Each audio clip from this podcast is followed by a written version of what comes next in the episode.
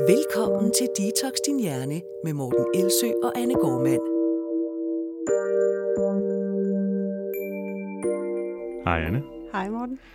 Anne, øh, jeg er lige hjemvendt fra to ugers sommerferie med min familie, og om et par dage, der skal du afsted med din familie. Det skal jeg. Så vi har lige i dag til at optage en podcast.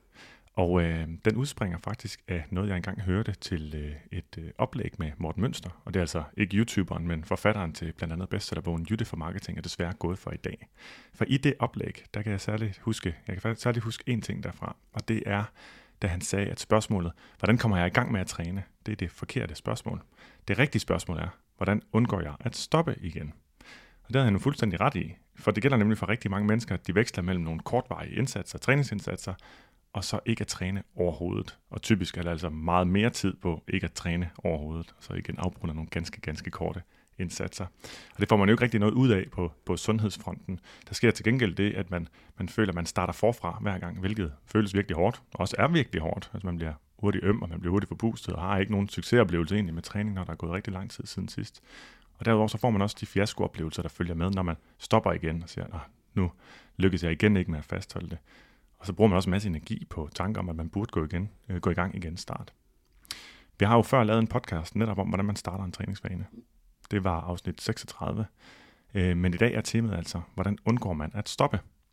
Med andre ord, hvordan bliver man ved med at træne, så det ikke er noget, man skal starte forfra på igen og igen. Der kommer til at være masser af overlap med den tidligere episode, men emnet er altså tilpas vigtigt til, at vi tillader os de gentagelser. Øh, det har vi snakket om inden, og det har vi besluttet os for, at øh, det er okay. Øh, for det at træne jævnligt, det er nok det tilvalg i tilværelsen, der har den mest veldokumenterede sundhedsfremmende effekt.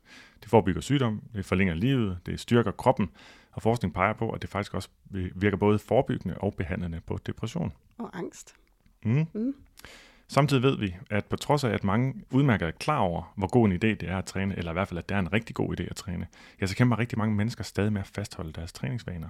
Det er altså det, vi gerne vil forsøge at gøre lidt nemmere med den her podcast. Øhm, og her tager vi udgangspunkt i vores arbejde med klienter, men også vores egne taktikker til aldrig at gå i stå. Mm. For det er noget, vi også deler med hinanden, og altså også en af de ting, vi taler om, som vi også har implementeret meget i vores eget liv.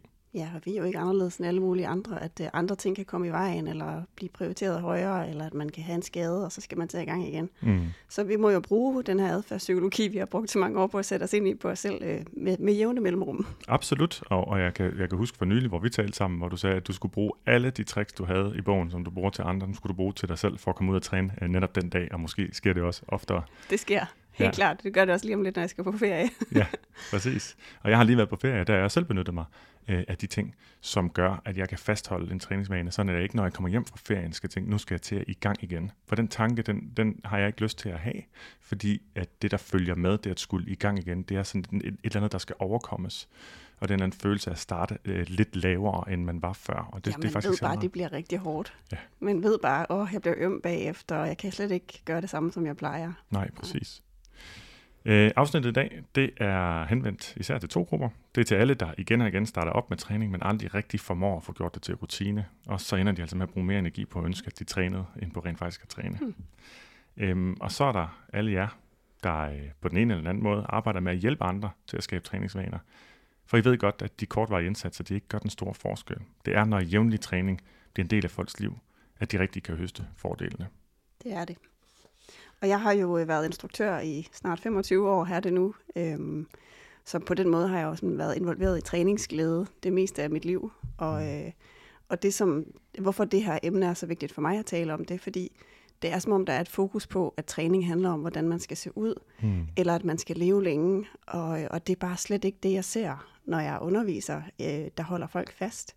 Jeg får den her, øh, har den her erfaring med, at at alle de hold, jeg har haft, det der sker, det er, at, at folk får en, et løftet humør, en mm. løftet energi, sådan så de er en anden version af sig selv, da de kom ind i rummet, øh, eller når de går ud af rummet, end da de kom ind i rummet, og at de går ud i verden med sådan en fornyet energi, og næsten sådan et positivt øh, billede på livet, ja. og snakker og chatter og hygger, og siger, ej, hvor blev jeg bare i godt humør, Anne. Ja. Og det er jo bare noget helt andet. End, end det. Og du laver holdtræning, og noget af det, som jeg i hvert fald også har hørt gennem dig, det er jo, at det, det er gengangere, der kommer på din hold. Det er ikke nye, der forsøger sig hele tiden. Det er der selvfølgelig også nogen, der gør. Men der er rigtig mange gengangere, altså folk, der har gjort det i overvis, er det rigtigt? Nogen har faktisk været med alle 25 år. De ja. kan huske, da jeg var 17 og stod der, hverken kunne tælle takter eller, eller, eller snakke hen over musikken. det kan du stadigvæk ikke, men i dag hey. er du lidt... det kan jeg godt, det kan jeg godt. Ja. Øhm, men, men, men en af grundene til, at det også ligger mig meget sådan, altså jeg, at det virkelig betyder meget for mig, det er fordi, når man selv mærker noget gør en stor forskel i ens liv, så har man jo lyst til, at man skal dele det med andre. Klar. Øhm, og min erfaring med træning er, at, at hvis jeg for eksempel er ude at cykle en tur øh, på mountainbike i naturen, at jeg kan tage afsted og være pessimistisk, øh, irritabel, ude, ude af stand til at koncentrere mig. Mm. Og så kan der gå 40 Træls minutter. telefonen med. Det, ja, det har du bemærket. og så kommer, jeg, så kommer jeg tilbage fra den her tur, og så er det som om farverne er blevet klarere. Øh, det er som om tiden er gået langsommere, jeg tager verden ind på en eller anden måde, og jeg bliver taknemmelig. Altså kommer jeg enormt meget i kontakt med taknemmelighed og perspektiv. Øhm, og når man kigger ind i forskningen på, hvorfor er det, det er sådan, hvorfor er det, man, man, hvorfor man får den her effekt, så er der helt øh, gode, klare sådan biokemiske forklaringsmodeller, mm. øh, som, som, er, som rækker langt ud over det der dopaminfix, som folk snakker om, men altså faktisk også øh, noget, der hedder endokannabinoider, som har lidt en lignende effekt af cannabis.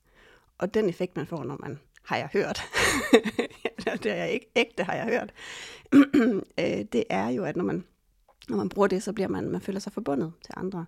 Man bliver empatisk, man bliver social, Øh, man bliver håbefuld, man bliver optimistisk, man bliver afslappet, man bliver afstresset. Og det er den effekt, som motion også har, bare uden de negative bivirkninger. Altså ja. uden at der kommer et efterslæb bagefter. Ja, for de negative bivirkninger, for, lige for ikke at udpensle dem, men for, for, for ikke at romantisere cannabisforbrug, så er det jo, at når det så er kronisk forbrug, så kan det ende med at gøre det fuldstændig modsatte i øvrigt. Ja, og man kan se, at den effekt, som stoffer har på hjernen, det er, at så øhm, alt det gode humør, du har haft, det mm. betaler mm. du så af på senere. Det samme med alkohol.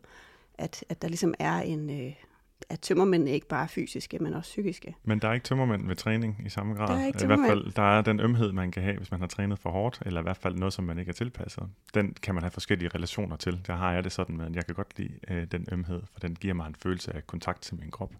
Ja, det kan selvfølgelig også blive for meget. Øhm, og, og jævnført det, du siger, så oplever jeg også præcis det samme selv, og det er også en af grundene til, at ja, på den ene side har jeg ikke lyst til at prøve at overtale nogen til at træne. Og på den anden side, så sidder jeg også bare lidt og tænker, åh, hvor vil jeg bare ønske.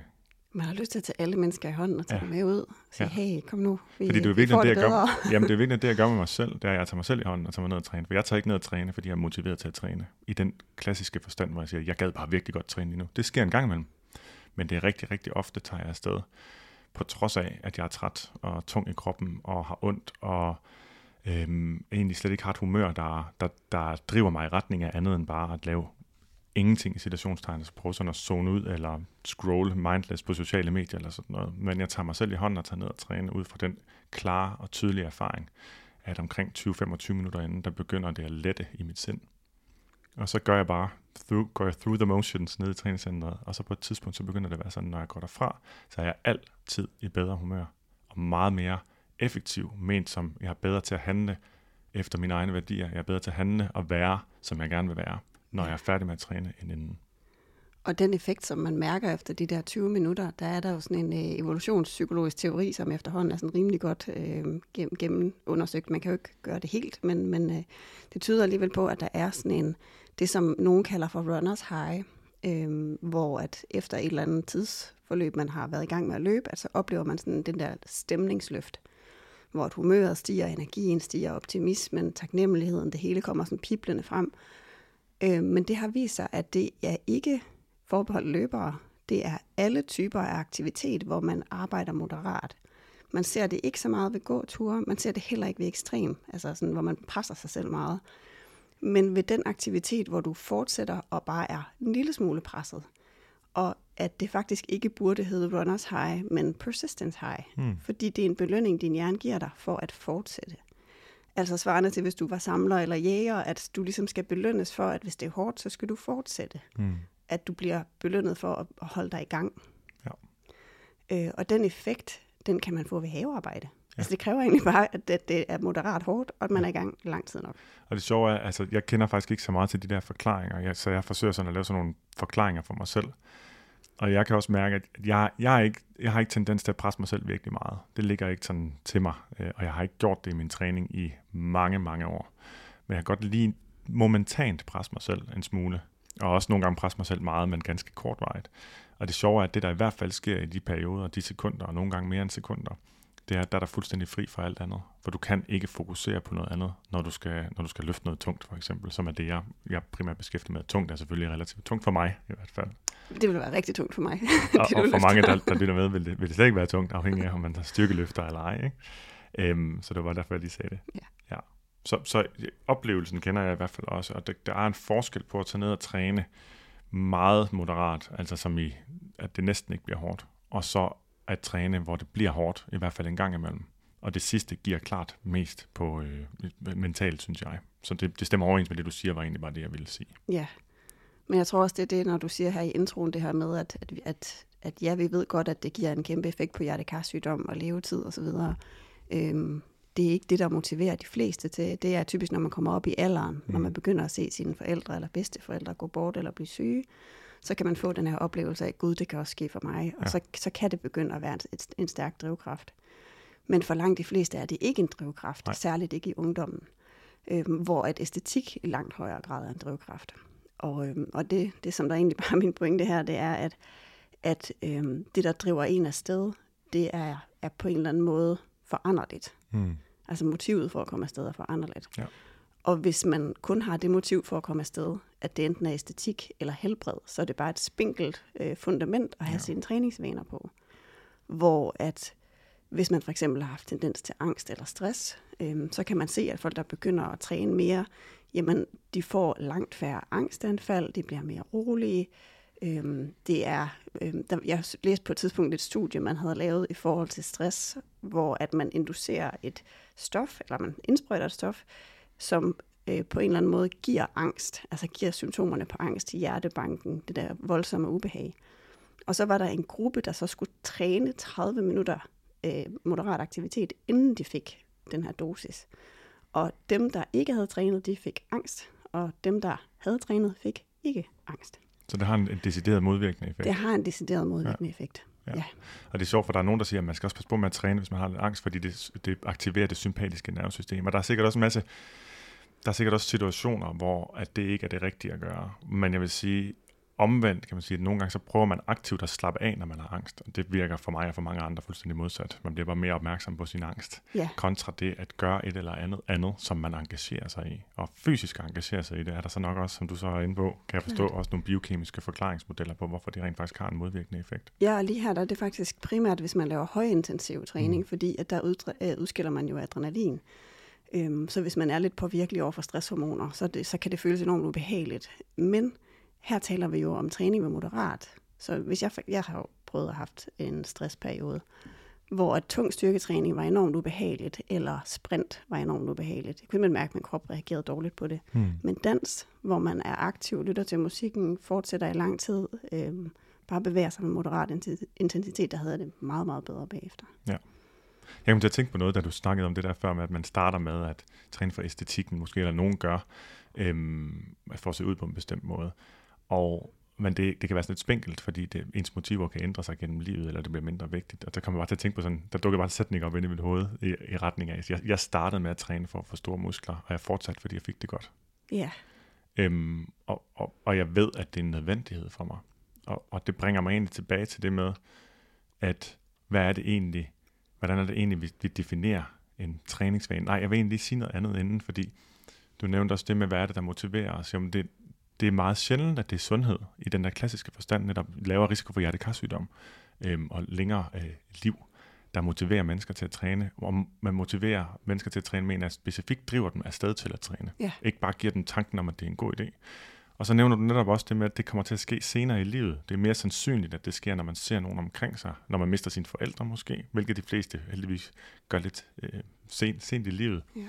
Men selv der, der, der bliver det mest ved tanken. Jeg burde træne. Jeg burde træne for at undgå sygdom. Jeg burde træne for at kunne leve længere, eller for ikke at opleve det samme. Øhm, igen, for nogle bliver det en drivkraft til rent faktisk at gå i gang, men for de fleste bliver det egentlig en drivkraft til at tænke, at de burde gå i gang. Altså man kan også motiveres til at bekymre sig, og ikke nødvendigvis komme skridtet videre til rent faktisk så at gøre noget anderledes. Det er rigtigt. Men jeg vil lige som sagt vende tilbage til det her begreb træningsvane, fordi det er jo et ord, som vi slynger om os. Men hvad betyder det egentlig? Og det kan man definere på vildt mange forskellige måder. Øhm, øhm, men en måde, man i hvert fald kan tale om det på, det er, hvordan ser det ud? Og det ser sådan ud, at hvis jeg, men, at jeg mener med en træningsvane, det er, at man træner jævnligt. Og så er vi tilbage i, det skal så også mere, hvad, hvad er jævnligt? Og der vil jeg sige, hvis man skal lave sådan en eller anden form for definition her, så vil jeg sige minimum en gang om ugen. Ja, og det er fordi, hvis det ligesom bliver længere tid end det, så, øh, så kommer det uden for ens sådan, rutinefølelse, altså ting, man gør rutinemæssigt. Ja. Øhm, og så, så, så bliver det sværere at have det som en vane. Men, Præcis. men inden for en uge, altså alle kender til at have en fredagslægvane, eller en søndagsgåtursvane, eller, altså, så, er det, så kan det godt defineres som, i hvert fald i, i talesprog, som en vane. Ikke? Jo, så det har simpelthen noget at gøre med, hvor frekvent det er. Ja. Øhm, altså at vaner, en del af definitionen af, hvor, hvor, hvor, hvor ofte det sker. Men derudover i det her tilfælde er det også relevant, fordi det er også der, hvor man, det er også ved at være nede ved, jeg vil ikke sige minimumsgrænsen, men det er sådan derhen af i forhold til, hvornår man sådan bibeholder noget af det, som man har trænet op. Øh, hvis, man, hvis der går for lang tid imellem, så starter man næsten forfra hver gang. Hvis der, hvis der går en uge imellem, så kan man faktisk godt blive i bedre form. Ja. Øhm, men der er vi også ved sådan at være ved grænsen, forestiller jeg mig i hvert fald. Ja, ja det, plejer, det der plejer jeg at sige på min hold, og det er, jeg siger også til dem, det er ikke fordi, jeg har øh, evidensbelæg for at sige det her. Der er meget, meget, der kunne tyde på, at det er rigtigt, men med alle mulige forbehold. Så når vi træner de her tre gange om ugen normalt, jamen hvis man bare kan træne en gang om ugen, så er det for de fleste nok til at vedligeholde det, de mm. har opnået. Absolut. Ja. Og det kan nogle gange hjælpe til, at man tænker, ah, okay, så holder jeg ikke helt pause i min ferie. Og en hård træning om ugen kan i, i en lang periode være opbyggende, både for kondition og for, for, for muskelstyrke og muskelvækst. Øh, også. Ja, hvis man aldrig har trænet, kan det jo gøre en kæmpe Absolut. forskel. Ja. Så er det bare sådan, så på et tidspunkt, så stopper man med at forbedre sig på kun én træning. Så skal der mere til, ligesom alle mulige andre ting. Sandt. Så en træning om ugen er, er glimrende, hvis man går fra 0. Ja. Øhm, og det er glimrende at gå ned på, øh, i stedet for at gå ned til 0. Ja, klart. Øhm, men det er også der, hvor man siger, hvis, hvis vi taler om en træningsvane, så, så vil jeg så nok definere det som, det er cirka minimum en gang om ugen. Ja, lad os holde det til den definition. Og en anden måde at snakke om, om, om baner på, eller definere det på, det er også noget, man gør uden, eller i hvert fald med minimal forudgående diskussion. Så fordi at vaner per definition er noget, der er automatiseret, så man siger, jo mere diskussion, der er involveret i det, jo mere det er en beslutning, og dermed ikke en automatreaktion. Det er så bare sådan med træningsvaner, at det er lidt mere komplekst. Mm. Fordi en træningsvane er ikke bare, hov, automatisk reagerede jeg sådan, og så var jeg nede i gang med at træne. Nej, egentlig er det en kompleks adfærd. Det er en kompleks adfærd. Det er en sekvens af handlinger, både lige omkring tidspunktet, hvor du skal ned og træne, men det er jo sådan set også, øh, altså det er sådan at rejse sig fra sofaen, at tage sin træningstaske, at gå ud af døren, at gå ned til cyklen, at cykle ned til, at gå ind, Ja, at logge kræver, ind og sådan noget. det kræver både planlægning og motiv, hvilket normalt gør, det gør vaner normalt ikke. Nej, det gør de ikke. Så, så der skal noget mere til, og, og planlægning er så også en del af, af den sekvens af vaner, der skal til, for at man kan have det, der i sådan en paraplyterm kunne kalde sådan en træningsvane, altså at man jævnligt kommer afsted. Ja. Og ofte så den vane, der egentlig kan give rigtig meget mening at arbejde med der undervejs, det er vanen med, eller det er at bryde det mønster, man har med at blive siddende i sofaen. Det er faktisk typisk, der hvor der i hvert fald skal motivation til, det er ikke at træne, når du er kommet ned i træningscenteret. Det er at rejse dig fra sofaen og Det er tage rigtigt. første skridt. Der er en tærskel. Jeg, Ja. jeg ved ikke, jeg kommer til at tænke på sådan et øh, begreb fra, øh, fra fysikkens verden, som hedder aktiveringsenergi, mm. hvor det er den øh, minimumsmængde af energi, der skal til for, at en, øh, en, en proces, skulle jeg lige sige, eller en Proces eller reaktion, ja. reaktion den forløber. Øhm, og, og jeg tænker tit på i forhold til træning, at det er sådan, hvis man, hvis man kan sænke, øh, hvis man kan gøre sådan, så aktiveringsenergien skal være minimal, eller den motivation, man skal føle indvendigt, skal være minimal, for at man kan overkomme noget. Der er mange, der tænker, at de skal skrue op for aktiveringsenergien, eller skrue op for motivationen, men, men man kan jo også lige så godt øh, skal man sige, ændre noget på den anden side af ligningen, og sige, jamen lad os ændre på, hvor meget energi der skal til, for at den her reaktion den forløber. Ja. Og, øh, og det er der, hvor vi snakkede rigtig meget om det i afsnit øh, 36, om, om øh, hvordan man sætter barn ned, så man kommer afsted. Ja. Og bryder det ned i mindre dele. Yes, så der skal mindre aktiveringsenergi til, simpelthen, for at komme i gang. Ja. Og det er sjovt, du siger det, fordi at processen så forløber, for for mig føles det netop sådan, når først jeg har rejst mig og lagt telefonen i lommen, så er processen næsten uomtvisteligt øh, Så den i gang. igangsat. Ikke? Ja. Altså, så, så, så, så de næste ting, de sker med næsten 100% sandsynlighed. Altså ender jeg nede i træningscenteret. Ja, Det er, øh, det er den den, den hurdle, man skal over, der sidder derinde. Og det er vigtigt at vide, når man arbejder med menneskers motivation for træning, at det giver ikke rigtig mening at arbejde med at øge motivationen for at træne, hvis det, der mangler motivation for, det er at rejse sig fra sofaen. Nej, det er rigtigt. Så er det det sidste, man skal arbejde Ja. med. Så er det der, man skal finde et hack. Så er det der, man skal gøre et eller andet øh, mentalt finde ud af, hvad er det, der gør, at det er svært at rejse sig fra sofaen? Hvad er det, der forhindrer mig i at rejse mig fra sofaen? Så er det faktisk det, der er udfordringen. Ja. Og ikke, øh, det hjælper det ikke at pøse på med argumenter for, hvorfor det er godt at træne. Nej, Fordi det det, mangler er, ikke det er også mit, nødvendigvis. øh, mit eget træningshack nummer et. Hvis jeg ikke, hvis jeg ikke øh, har et eller andet, jeg skal afsted til, altså normalt så afhænger mit hold jo af, at jeg dukker op, så der kan jeg ligesom ikke, der er ingen diskussion. Nej. Men, øh, men ellers så er det, at jeg tænker sådan, hvis jeg begynder at gå i de- debat med mig selv, om jeg skal ud og træne, så har jeg en, hvis jeg går i debat, så tager jeg træningstøj på. Mm. Og det er, jeg elsker at have træningstøj på, fordi det er blødt, det føles ligesom nattøj, det sidder behageligt. Så om jeg har det på for at træne eller for at slappe af, det er egentlig lige meget. Så jeg kan altid motivere mig selv til at tage træningstøj på. Ja. Og når jeg har gjort det, så har jeg ligesom kommet over. Så, så, skal, så er det aktiveringsenergien, der skal til, den er lavere nu. Mm. Fordi jeg har, allerede, jeg har allerede lagt noget af den i. Ja. Giver det mening? Jamen, det giver super god mening. Det giver super god mening, og, og, og det er jo også, altså det er jo, det er jo det, der skal til for, at træning så bliver en vane. Det, det er jo derfor, at overlappet også er stort med den sidste podcast, det er, at det at gøre det til en vane, vil også automatisk sige, at så bliver man så altså også ved, ikke? Ja. Og, og der, skal, der skal de her hacks til, og jeg kender dem også godt fra mig selv. Jeg har også brugt nogle andre. Jeg har fundet ud af, at hvis jeg har mulighed for at sidde og kigge ned i min telefon, så kan jeg altid se en video mere. Men hvis jeg ringer til en, så er jeg engageret i det, og så kan jeg sagtens gå i gang med at tage trænings Nå, det er derfor, vi, vi andre vi skal ringes op, hver gang du skrider der. ja, og jeg, har, jeg, bruger, jeg bruger dig, jeg bruger Morten Svane til det sidste, til, til det ofte. Vi har og så godt ved opdaget det. Jeg, siger, jeg ringer også nogle gange og siger, jeg skal bare lige bruge dig fem minutter til at komme ned og træne. Ja. Og, og når jeg så kommer derned, så er der ikke noget signal alligevel, så jeg siger, nå Morten, nu øh, midt i, midt i hans sætning, nu bliver jeg nødt til at smutte. Men det må du altid gøre. ja, men det har vi heldigvis aftalt, at det er helt i orden. Øhm, det kræver mere energi, apropos den energi, du snakkede om før, med sådan den her aktiveringsenergi for selve processen med lige at komme ned og træne, men så kræver det også mere energi at starte op generelt med, en, med at forsøge at komme i gang med en træningsrutine, end det egentlig gør at blive ved med at træne. Men der er til gengæld langt højere succesrate med at starte op, end med at blive ved, Ja. hvilket er lidt sjovt. Ikke? Altså, der er mange, der har masser, der kan måske til 10 eller 20 øhm, succeser i forhold til at have startet på et træningsforløb på et eller andet hold, eller på en, en øh, personlig holdtræning, eller hvad det nu ellers kan En være for noget. bootcamp eller noget. Ja, et eller andet, eller melde sig til kajakroning, eller hvad det nu ellers kan være, man har af, af andre typer af fysisk aktivitet, som også er sådan mere planlagt og bevidste, men som altså ikke er blevet ved. Og det er egentlig lidt sjovt, at, der, at når det nu kræver mere energi at starte op, end at blive ved, at det så er højere succesrate med, Ja. med det første end med det sidste. Hvad, hvor, hvorfor så? Jamen det er fordi, det ikke bliver til en vane. Og sagt med de her andre termer, så sige, det er fordi, det ender med at blive til diskussion. Mm. Når det ender med at blive til diskussion, så kommer vi til at diskutere os ud af det. For der har vi lyst til, når vi diskuterer, så er det fordi, vi egentlig ikke har lyst, så er det fordi, vi har lyst til noget andet, så er det fordi, vi har lyst til at blive hjemme. Og så kan vi altid overbevise os selv om, ej, det er en god, det er fint nok lige i dag at blive hjemme, så gør jeg det bare i morgen. Det er jo ikke i dag, der lige gør forskellen. Og det er lidt det samme, kan du huske vores podcast. Jeg tror, vi talte om det i vores podcast om craving, så ellers har jeg i hvert fald undervist Ja. det pænt mange gange siden, at når først diskussionen går i gang, så ender man sådan set bare med at give sig selv tilladelse til at gøre det, man har lyst til lige nu og her. Ja. Og det kan man gøre med alle mulige argumenter. Et af dem er, men i morgen gør jeg det bedre. Ja. Øhm, og i mit tilfælde, der er det sådan, at hvorvidt træning skal være en del af mit liv, det er ikke til diskussion overhovedet. Øhm, det er ikke noget, jeg skal tage stilling til. Det har jeg taget stilling til. Det skal det. Hvorvidt jeg skal træne den her uge, det er heller ikke til diskussion. Fordi igen, for mig er det sådan, at en træning om ugen er, er minimum, for jeg føler, at jeg stadigvæk er i gang og ikke skal starte forfra. Det eneste diskussion, der er, det er, hvornår skal jeg ned og træne? Og den er desværre nødvendig, den diskussion, for mit liv det er meget lidt rutinepræget. Jeg har prøvet at sætte det i system, men så er der nogen, der er syge, og så skal der ske et eller andet andet, og så skal jeg pludselig afsted hertil, eller hvad det nu ellers skal være. Øhm, så der er meget stor sandsynlighed for benspænd og min, for mine øh, planer og for min planlagte træning. ja der, der passer du nok meget godt ind med alle de andre voksne mennesker med karriere og familier. Det tænker jeg, og det er også derfor, at det her, den her podcast, og måske også den sidste podcast, egentlig ikke fokuserer så meget på, at træning skal være på et bestemt tidspunkt øh, hver dag, det er hver morgen klokken det og det, eller hvad det nu kan være.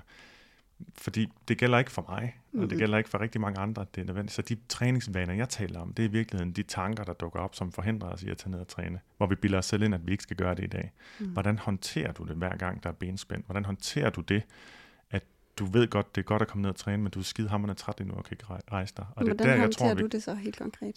Hvilke dele er det? Altså det her med, at hvis det, hvis det blev til diskussion, eller det er ikke til diskussion, så hvad sker der så i løbet af en uge, hvor livet blander sig, og børn bliver syge? Og... Jamen, der sker det, at når, der, når de første tre til fire dage, erfaringsmæssigt, så de første tre fire dage, hvis jeg ikke har været nede og træne der, så ryger det op som topprioritet. Så var sådan, nu skal jeg have det træning ind. Det skal ske minimum en gang, og gerne to eller tre her de næste øh, tre-fire dage. Øhm, og så, så, så bruger jeg det simpelthen op ja, som topprioritet i mit liv. Så hvis det sejler derhjemme, så er det lige meget, eller hvis der er en arbejdsopgave, så ryger den nederst i bunken, fordi... Det bliver typisk arbejde, der ryger nederst i bunken. Ja, det lyder øhm, fornuftigt. Ja, altså det, er, det, det, det kan jo lyde helt forkert, hvis, man, hvis arbejdet er vigtigt for en, hvilket det er for mig. Men jeg ved også godt, at hvis jeg ikke prioriterer min træning, så øh, bliver jeg ikke mere effektiv på arbejdet. Tværtimod, der bliver jeg mere effektiv til at tænke. Jeg kan lave mere på kortere tid, hvis jeg har været nede og træne. Mm. Fordi for mig bliver det en pause også, en mental pause. Ja. Så, det, så det, det skal jeg ikke omkring. Det er jeg klar over i forvejen. Men det er det, der sker, hvis der har været mange benspænd. Det er, det ryger op som første prioritet. Og så kan jeg sige, hvor skal det passe ind hen nu? Og så må jeg få det andet til at passe. Og det virker måske underligt for nogen, øhm, fordi det kan virke sådan lidt, er det så den vigtigste ting i livet, det der med at træne? Så nej, det er ikke den vigtigste ting i livet men den muliggør alle de vigtige ting i livet for mig, at det er der. Og jeg vil ikke bruge energi på at skulle starte forfra igen. Nej, og hvis det er det, der gør, at man kan fokusere og koncentrere sig om at bidrage med det, man synes er vigtigt, det er det, der gør, når man kommer ind ad døren, så er man nærværende, man kan connecte med dem, der er derhjemme, man har lyst til at, øh, at tale. Øh, og det synes jeg faktisk var noget af det, der, der er sådan en rigtig dygtig øh, øh, hvad hedder det, research psychologist, det, jeg ved ikke, hvorfor de skal oversætte det nemlig du ved, forskningspsykolog, øh, som underviser på Stanford Universitet, som hedder Kelly McGonigal. Øhm, og hun har skrevet en bog om det her emne, og, øh, og, og ja, ja det er, hun har skrevet mange gode bøger, men, øhm, men hun taler om det her med, at, at det er overset, det er virkelig overset, at det at træne er en måde, der får mennesker til at forbinde sig. Altså, hun beskriver det fra den her kemiske vinkel, men egentlig også filosofisk øh, og evolutionært betinget, at det sådan er det er den måde, vi traditionelt set har forbundet os med hinanden. Og når man kommer hjem fra sådan en løbetur, det er alle, der kender det her. Man kommer hjem fra arbejde, man er bare helt ristet i sit hoved, og man er træt. Øh, børnenes konflikter er umulige at håndtere. Den anden person, som man bor sammen med, krav bliver, øh, man kan ikke overskue dem. Og hvis man så lige kommer afsted og får lavet et eller andet aktivt og kommer tilbage, så er man sådan, pludselig kan man overskue, jeg ordner lige det her, og nej mm. skat, skal jeg ikke lige hjælpe dig med? Så er man konfliktløsende, og man har lyst til at være der. Altså, at den der forbindelse til andre mennesker og det sociale, hvor meget det er koblet til det, at vi er aktive, tror jeg er virkelig undervurderet. Absolut, det tror jeg også. Jeg tror, mange mennesker tror, at det er noget, de tager ud. Så, så nu, nu bliver der mindre et eller andet i deres liv, fordi de skal ned og træne. Og jeg har det jo modsatte følelse, at det er sådan livsforøgende øh, i stedet for. Det bidrager med noget, det gør mig, det gør mig bedre, ja, egentlig. det gør det. Øh, ikke til alle de ting, man måler på nede i træningscenteret. Øh, det gør det selvfølgelig også, men det, der er i fokus, det er det andet. Det er det, og det er jo også det, altså, jeg lavede en, øh, en story på min lille Instagram-profil for ikke så lang tid siden, hvor jeg var ude at cykle, og jeg havde været så træt i mit hoved, at jeg havde bare gået, gået og hentet kaffe og tænkt, det, nu, må det, nu må jeg snart få det bedre, eller nu, nej, jeg skal også lige, jeg skal lige have det sidste færdigt, og blev ved med at prøve at vride karkluden, som min hjerne følte som på det tidspunkt. Øhm, og så tænkte jeg, det er jo helt fjollet, jeg må tage min egen medicin. Øh, nu, nu cykler jeg lige en tur. Og så cyklede jeg ud i skoven, endte med at falde i et vandhul og køre ind i nogle, jeg kom til at sige tisler i storyen, men det var altså brændeller, for jeg var fuld af brændellemærker, da jeg kom hjem, og det pis regnede, men jeg var bare i sygt godt humør, da jeg kom hjem. Mm. Satte mig ned, fik skrevet det færdigt, jeg skulle, fik det færdiggjort på 10 minutter, øh, og kunne lukke arbejdsdagen ned tidligere. Hvis jeg havde blevet ved med at presse og presse og presse, så havde det været sådan, at når min familie kom hjem, så havde jeg brugt alle kræfter, og jeg havde ikke fået lavet mit arbejde ordentligt heller. Men jeg skal stadig minde mig selv om, selvom jeg har gjort det her så længe, at det er det, jeg har brug for. Ja. Altså, at restitution er ikke at hvile nødvendigvis, mm. eller at spise chokolade, eller at sidde og scrolle på sin telefon. At det kan godt være, at det føles som en pause, men det har slet ikke den effekt, som man leder efter. Nej. Det giver ikke en det, man søger. Det, vi er meget forskellige os to, men det, på det der punkt er vi ens. Jeg har det på præcis samme måde. For hvis jeg skal have en pause, så skal den være fysisk. Og fysisk kan altså også bare for mig være en god tur. Og social endnu mere. Der er vi så forskellige. Øh, en pause for mig er en so- social tid af pause for mig, det er det ikke øh, nødvendigvis for dig. Mm-hmm. Øhm, ja, så jeg tænkte lige, at vi skulle vende lidt, øh, nu kommer vi lidt rundt omkring vores eget forhold til træning, og det tænker jeg også, vi kan vende tilbage til undervejs, hvor det lige er relevant. Men jeg vil egentlig gerne lige ganske kort genbesøge nogle pointer fra sidste podcast mm. om træning. Øhm, du genhørte den lige øh, i aftes, er det ikke rigtigt? Det var min uh, godnat-historie. Ja. Ja. Jeg håber, at det, det var til at falde søvn Det var på. hyggeligt. Vi, vi har det sjovt i den episode, det så jeg var i godt. godt humør. Og, og der var i hvert fald lige, du havde lige listet sådan 10-15 punkter op, og jeg har lige taget tre af dem med her. Den første, det var det, som vi kaldte ambitionsfælden. Kan du ikke lige uddybe det? Jamen, ambitionsfælden er jo, ja, jeg ved ikke, det er faktisk dig, der taler om den i den episode. men, øh, men det her med, at man sætter høje ambitioner, i stedet for at sætte bare ned. Altså, at man, man, øh, man kommer til at, at sætte høje mål, og så får man ikke dem gjort, og så kompenserer man ved at sætte endnu højere mål. Ja. Man tænker, ej, nu fik jeg ikke løbet øh, de tre kilometer, Jamen, så skal jeg løbe fem i morgen. Ej, Mm. så skal jeg løbe syv. Altså, det bliver bare hårdere og hårdere. Og for mange, der bliver det en decideret fæld, hvad hedder det, forhindring for overhovedet at gå i gang med at træne, det er, at nu har jeg været inaktiv så længe, så nu skal jeg lave så meget for at kompensere for, at jeg har været inaktiv. Så derfor så bliver det et uoverstigeligt bjerg, som kræver un- umanerlig meget aktiveringsenergi, Ja. for at bruge dit udtryk for før.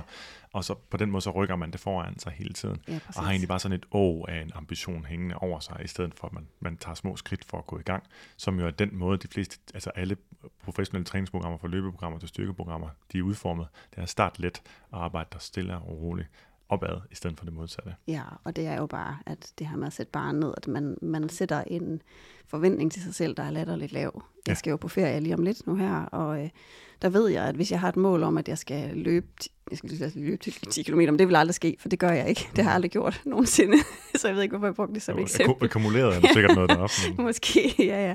Men hvis jeg nu beslutter mig for, at jeg vil løbe, øh, lad os sige 5 km, jeg, jeg, jeg ved ikke engang, hvor mange kilometer jeg løber. Lad os sige, at jeg beslutter mig for at løbe langt. Mm. Øh, og så at jeg også tænker, ej, og så vil jeg også lige styrketræne, og så vil jeg lige nå tre sæt af hver øvelse eller et eller andet. Så er det helt sikkert, at når jeg sidder med min morgenkaffe på campingpladsen, og fuglene kvider, og der flyver isfugle forbi, og ungerne er søde, at så skal der rigtig meget aktiveringsenergi øh, mønstres ind i mig, for at jeg får det gjort. Så derfor sætter jeg altid barn lavt i forhold til det her, ambi- at det ikke falde, ikke falde i ambitionsfælden. Hvor jeg siger, hvis jeg bare lige kan løbe hen til øh, den der øh, å, der er sådan en rigtig flot å, den ligger måske 400 meter væk, så det er under en kilometers løbetur frem og tilbage. Øh, og så laver jeg lige en øvelse af hver, altså en øh, squat, benøvelse, en press, altså øh, armbøjninger for eksempel, en trækøvelse, hvor jeg måske finder et eller andet øh, træ eller en bjælke eller et eller andet at hive mig op i, øh, og så en ryg- og en maveøvelse. Det tager cirka 6-8 minutter for mig.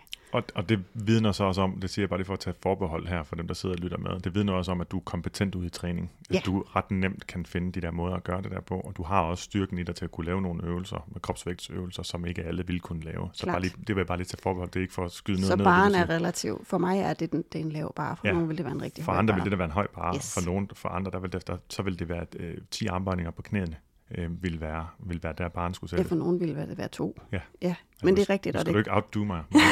Nå, det er bare det er rigtig godt, du siger det, fordi det kan man godt glemme, når man er i sådan en træningsverden. Ja. Ja. Øhm, jeg bliver jo heldigvis mindet om det, når jeg har klienter, hvor nogle gange det at sætte barn lavt, det er at gå i gå 20 meter, sidde, sidde ned i 10 minutter og gå 20 meter mere. Så det er jo Mhm. nogle gange nogen, der er så besværet, at det er det, der er deres bare, der Ja. er? Og hvis man kun ser succes med at være i virkelig god form, så føler man sig også enormt langt væk derfra, når man sætter barn så lavt. Og derfor så skal der noget andet til for at motivere en. Ikke at man om 10 år er i bedre form, for det er der for lang tid til. Så skal det være, fordi det er lige nu og her akut belønnende. Det er den anden ting, som er med fra, fra sidst, som er et genbesøg med pointer fra, eller en pointe fra, fra sidste podcast også, nemlig det med at finde det akut belønnende i træning. Det har vi jo allerede talt en del om nu allerede med vores egne øh, historier også. Men kan du øh, nævne lidt mere om det? Ja, altså, øh, jeg har faktisk et eksempel for nylig. Jeg har en klient, som øh, jeg ringede til hende i morges og spurgte, om jeg måtte øh, anonymisere hende og bruge hendes eksempel. Og så sagde hun, du behøver overhovedet ikke anonymisere mig. Jeg vil rigtig, rigtig gerne bidrage til, at det her bliver lettere for andre. Så jeg har fået lov at bruge eksemplet. Jeg nævner ikke navn, men nogen vil nok kunne gætte, hvem det er, hvis de er fra træningsmiljøet. Øhm, hun øh, har vundet stort set alle medaljer, man kan vinde i samtlige fitnesskonkurrencer, der findes. Altså startende fra de lavere og sådan styrke æstetiske kategorier og helt op til de allerstørste. Både internationalt og herhjemme. Øhm, og undervejs, der er det blevet sådan, at hendes forhold til krop og mad er blevet forværret. Og, og da hun henvendte sig til mig, der havde hun fået et skidt forhold til mad. Øhm, uden at jeg går i detaljer her, så var det bare sådan... altså, det er nok på vej ud i forstyrret spisning. Og det miljø hvis man på nogen måde er disponeret for at kunne udvikle forstyrret spisning og kropshad eller kropsutilfredshed, så er det, øh, det er opskriften at være i et fitnessmiljø, mm. hvor det er æstetisk. Der er fokus på kroppe, der er sammenligning, endda ved at man vinder på sammenligning. Der er der, et ekstremt fokus på detaljer på kroppen, hvis jeg yes, må uddybe det lidt. Man zoomer ind på alle detaljer. Det Præcis. er opskriften på kropsutilfredshed. Mm. Der er vekslen mellem underspisning og overspisning i gen, altså perioder, hvor man skal tage på, og perioder, hvor man skal tabe sig. Det er simpelthen indlejret, ikke bare som en reaktion, men det er simpelthen en del af processen. Det er simpelthen en del af processen. Så, så, så det giver helt vildt god mening, at, at hvis man er i sådan et miljø, miljø, så er man i ret stor sandsynlighed for at udvikle en eller anden form for forstyrret spisning. Hmm. Øhm, og på et tidspunkt så var hun øh, faktisk i tvivl om, jamen kan jeg overhovedet fortsætte med at konkurrere, altså hvis mit forhold til mad og krop bare bliver dårligere og dårligere. Og øhm, for nylig havde vi en session, hvor hun gav udtryk for, at hun faktisk måske var klar til at begynde at overveje at slippe den sport. Hun har gjort det lige midlertidigt, meldt fra til en konkurrence nu her, og går ligesom stille i overvejelse, om hun også skal melde fra til den næste. Og, eller om det skal være en del af hendes liv længere. Og øhm, i den proces, så siger hun, men, men det, er jo det, der, det er jo det, der motiverer hende til at træne. Det er jo det, der er hendes, altså hun er, hun søger det ekstreme, hun er enormt målfokuseret. Og når man er meget målfokuseret, uanset om det er en Ironman, eller at man går efter et vægttab på 10 kilo, eller hvad man går efter, så når målet er opnået, eller der ikke er et mål længere, jamen hvad er så grunden til, at jeg skal stoppe og gøre det? Hvorfor skal jeg så overhovedet træne? Hmm. Så processen her har været at prøve at finde ud af... Ja, det virker hvis... vel nærmest formålsløst, undskyld, jeg Jamen det er det. Man ja. mister faktisk sit why. Hvorfor skal jeg overhovedet gøre det? Ja.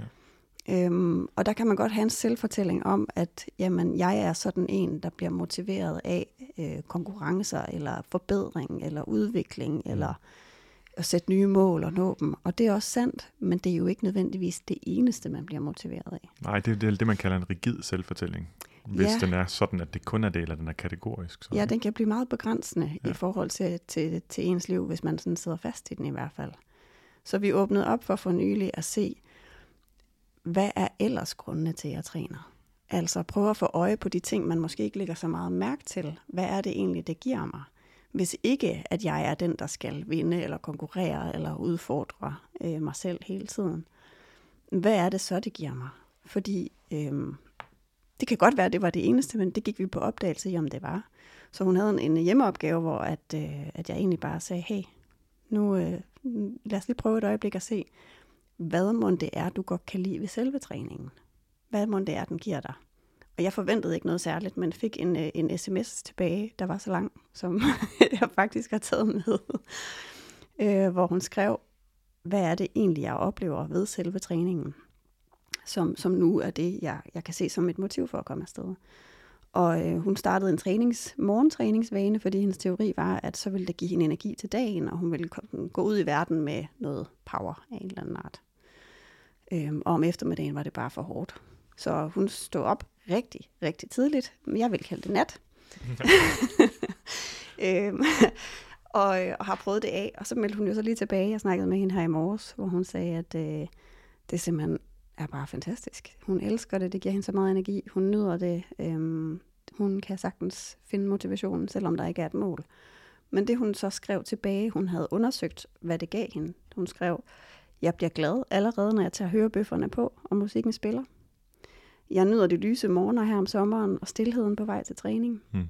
Jeg bliver ikke stresset om eftermiddagen, om jeg nu orker eller kan træne senere, fordi der er ikke noget stress omkring, om jeg skal træne eller ej. Alle sanser er forhøjet, alt dufter bedre, især lige efter træning. Øhm, og det er noget, jeg værdsætter rigtig højt, skriver hun. Og så siger hun, at jeg føler straks en lettelse både i hoved og krop efter træningen. Jeg smiler indeni, og måske også udadtil på vejen til arbejde. Jeg føler ikke irritation i løbet af dagen, øh, at jeg ikke orker eller når at træne i eftermiddag. Jeg øh, føler mig afslappet. Jeg kan slappe af. Min søn har jeg overskud til, øh, når jeg kommer hjem, når han kommer hjem fra skole og klub. Og helt generelt bemærker jeg, at det, som træning giver mig, det er, at det er et frirum. Det er en boble eller en lille drømmeverden, hvor der ikke er nogen krav for andre. Og jeg elsker at løfte tunge vægte. Jeg bliver tiltrukket af det ekstreme. Og så siger hun, og når jeg kommer hjem, og i løbet af dagen, så er jeg mere omgængelig, jeg er mindre irriteret, jeg føler mig kompetent, fordi jeg føler, at jeg er god til det. Jeg elsker at se progression. Øhm, jeg har mindre kropsfokus og mindre ubehag i min krop. Jeg er meget mere over, overbærende over for mig selv. Og jeg får fokus på, at jeg er stærk, i stedet for at tænke på mit udseende. Og det er jo bare en lang liste. Det må man sige. men men øh, det hun så sagde her til morgen, da jeg ringede og spurgte, om jeg måtte bruge hendes case, det var, at det er helt forandrende at få det perspektiv. Altså begynde ja. at lede efter, hvad er det egentlig, det giver mig i sig selv. Fordi så har du noget at sætte i stedet for det der målfokus. Mm, ja. Men man får bare ikke øje på det, hvis man er meget drevet af et mål. Og så, øh, jeg synes, hun er virkelig, virkelig god til at bemærke alle de der ting. Mm. Så det har været, øh, altså, man kan godt give en, en opgave, og så, så er det ikke nødvendigvis, at der dukker helt så meget op, vil jeg sige. Sådan Nej, jeg var også meget så, overrasket. og så er der nogle ting, også de stusser ved, for der er noget af det, der også, jeg tænker, hvis man sidder og beskæftiger sig med træningsafhængighed, så kan man også lyde, oh, kan man også høre, oh, at det virker også som om, at det her det simpelthen er fuldstændig nødvendigt som en eller anden afhængighedsting. Mm. Øhm, og det vil jeg bare gerne lige tage sådan en forbehold for at sige, men det kan okay. godt være, og det kan være rart også at få testet, hvordan har jeg det så, hvis det ikke kan lade sig gøre? Og så skal man arbejde med, hey, kan jeg overhovedet holde det ud, eller bliver jeg en, en forfærdelig version af mig selv, fordi jeg har tanken om, at jeg burde have det gjort?